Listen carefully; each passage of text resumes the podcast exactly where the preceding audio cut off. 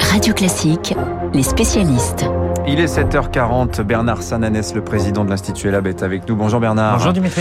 36 heures après la fermeture des, bureaux de vote, ça y est, ça commence à, se décanter. On aura ce soir, 18h, la photo finale hein, du second tour qui aura lieu dimanche. Il peut se passer encore beaucoup de choses hein, dans une journée de négociation. Oui, des alliances, des fusions, des retraits de liste. Euh, ça se joue pour le moment, alors surtout à gauche. Hein. On commence à y voir plus clair. Plus clair on a cinq régions mmh.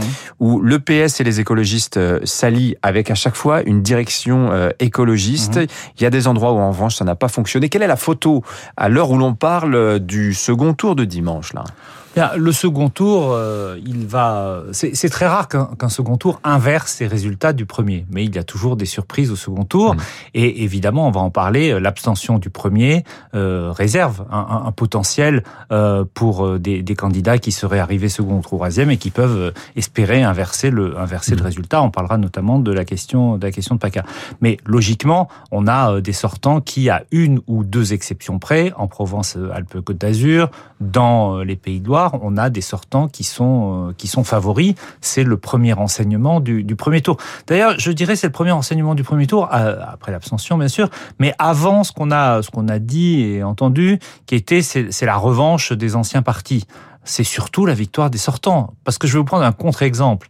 Euh, les sortants LR réussissent globalement très bien. Mhm. Mais les candidats LR dans les régions détenues par la gauche, ils enregistrent des graves échecs. Aurélien Pradier, par exemple, en Occitanie, 12%. Et à l'inverse, les sortants de gauche résistent très bien. Carole Delga, près de 40% hmm. en Occitanie. 10 points de plus que ce dont on a Tout à fait. Hein. Mais les candidats euh, de gauche, euh, quand ils sont opposés à des sortants euh, de droite, eux, réagissent très mal. Je vais vous prendre l'exemple des Hauts-de-France. Dans les Hauts-de-France, la liste unique de la gauche, c'était la seule liste unique avec PACA, mais en PACA n'était pas soutenu par les Insoumis, réalise un score de 7 à 8 points inférieur hmm. au premier tour de 2015. Donc c'est plutôt la victoire des sortants avant d'être la victoire des anciens partis. C'est ce qui explique euh, les mauvais résultats de la République en marche. Il n'avait personne dans les exécutifs sortants, euh, dans les assemblées sortantes, et euh, il y a une espèce de, barrage à l'entrée, si je puis dire, de ces assemblées régionales. Oui, et puis il n'y a pas cette dimension territoriale. Le, vote Macron est un vote qui reste un vote national. le macronisme au-delà d'Emmanuel Macron. J'allais dire, hein. la marque Macron est peut-être une marque solide, mais c'est une marque qui n'a qu'un seul produit.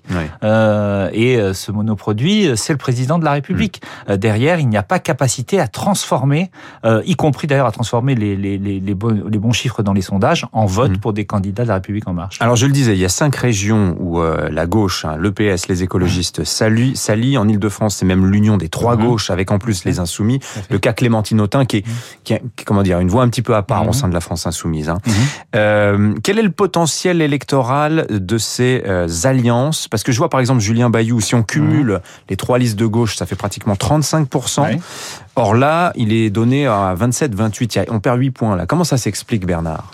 Bah, ça s'explique euh, par le fait que l'électorat de gauche en Ile-de-France ne s'est pas mobilisé, d'une part, et deuxièmement, il y a une droitisation de l'électorat qu'on enregistre au niveau national et qu'on enregistre en Ile-de-France.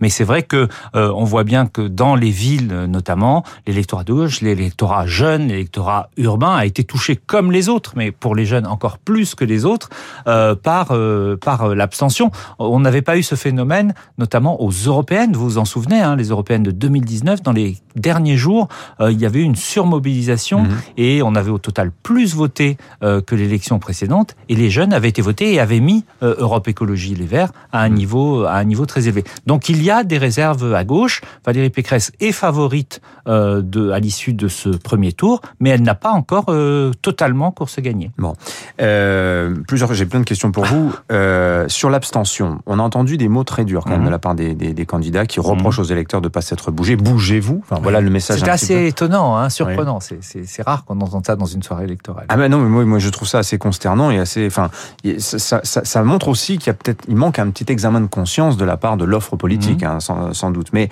il y a pléthore de propositions. Stanislas Guérini de la mhm. République en marche dit, bah pourquoi pas ne instaurer le vote par internet, mhm. comme s'il fallait éliminer les obstacles. C'était juste un problème d'obstacles. Sur le fond, cette abstention, euh, Bernard, qui est un vrai problème quand on exerce votre métier, euh, le sondage d'opinion. Comment vous, vous l'expliquez? Quelle est la raison euh, fondamentale selon vous? Bah, Je crois qu'elle tient en une question. Est-ce que mon vote change quelque chose ou mhm. est-ce que mon vote ne change rien? Et, et, pour moi, ça résume toutes les raisons qui sont évoquées souvent de manière multiple par euh, les personnes à qui on pose la question. Certains nous disent l'offre électorale ne nous convenait pas, d'autres je me suis pas intéressé à la campagne, euh, d'autres et c'est souvent le premier motif cité, je n'ai pas confiance dans les hommes politiques, ils ne se préoccupent pas de mes problèmes. Mais tout ça tourne à la même question. Est-ce que j'ai le sentiment que le bulletin de vote sert à quelque chose? Et on, on voit bien euh, notamment que donc c'est un problème d'offre politique, Bernard. Là. Pas seulement, pas seulement. C'est un problème d'utilité, de, de, de, de, de sens donné à l'acte de à l'acte de voter. Quand je suis allé voter pour une élection décisive, par exemple à l'élection présidentielle, j'ai le sentiment parfois je suis déçu, mais j'ai le sentiment que mon vote servait à quelque chose, servait à exprimer une orientation claire. Mmh. Pour un scrutin intermédiaire, pour un scrutin régional, ce n'est pas, ce n'est pas le cas. Deuxième point, ça a été une, une, une campagne sans campagne ça a été un scrutin sans campagne électorale. Et là-dessus, euh, tout le monde. Quand même. Non, non, non. Ah, si, non, la sécurité, non, on n'a parlé que de ça pendant non, un mais, mois. Mais vous, je vais vous donner un indicateur un qui est, qui est très intéressant. Oui, oui. Euh, L'intention d'aller voter, qui en général, même quand elle est basse, augmente toujours plus on se rapproche du scrutin, ouais, ouais. là, elle n'a pas bougé. Voilà. Ouais. Et on le sait notamment, ça tient aussi à la présence de la campagne dans les médias. Troisième dimension, c'était un scrutin sans dimension de votre sanction, puisqu'il n'y avait pas, vous l'avez dit, de candidat représentant le pouvoir qui était sortant. Et donc, euh, pour les élections intermédiaires, c'est toujours un, un, un, motif qui compte. Et quatrième point, euh, je, je, ne parle pas de l'impact de la crise sanitaire, de la peur sanitaire,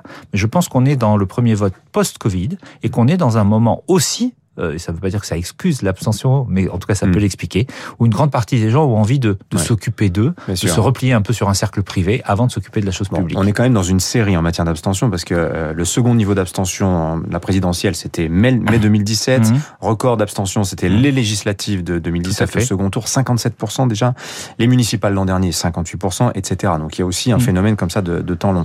Le... Et d'accélération, ouais. vous avez tout à fait raison, le ouais. vote de dimanche montre une intensification de l'abstention et sa généralisation dans toutes les catégories mmh. euh, sociales. Dernière question, ce sera le duel le plus regardé dimanche mmh. euh, en région PACA, donc euh, Thierry Mariani du Rassemblement National contre Renaud Muselier euh, des LR. Ils se retrouvent en face à face mmh. avec le, le désistement de Jean-Laurent Felicia.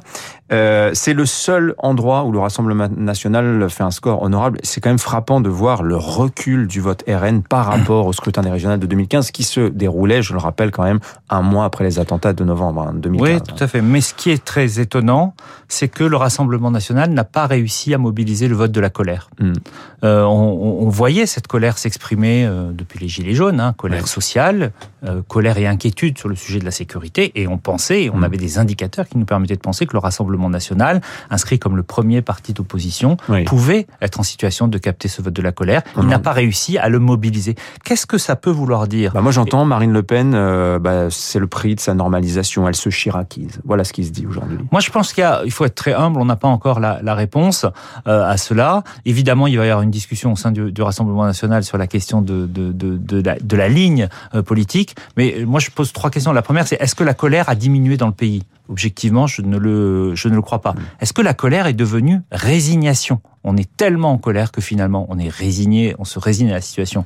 Ou alors est-ce que la colère attend son heure et est-ce que la colère attend l'heure présidentielle? Objectivement, je n'ai pas aujourd'hui la réponse à cette question. Merci Bernard Sananès, le président de l'Institut ELAB avec nous ce matin pour parler de ce second tour des régionales. Donc on verra à 18h. Il se sera sans doute passé pas mal de choses euh, d'ici là 18h. C'est dans 10 heures maintenant.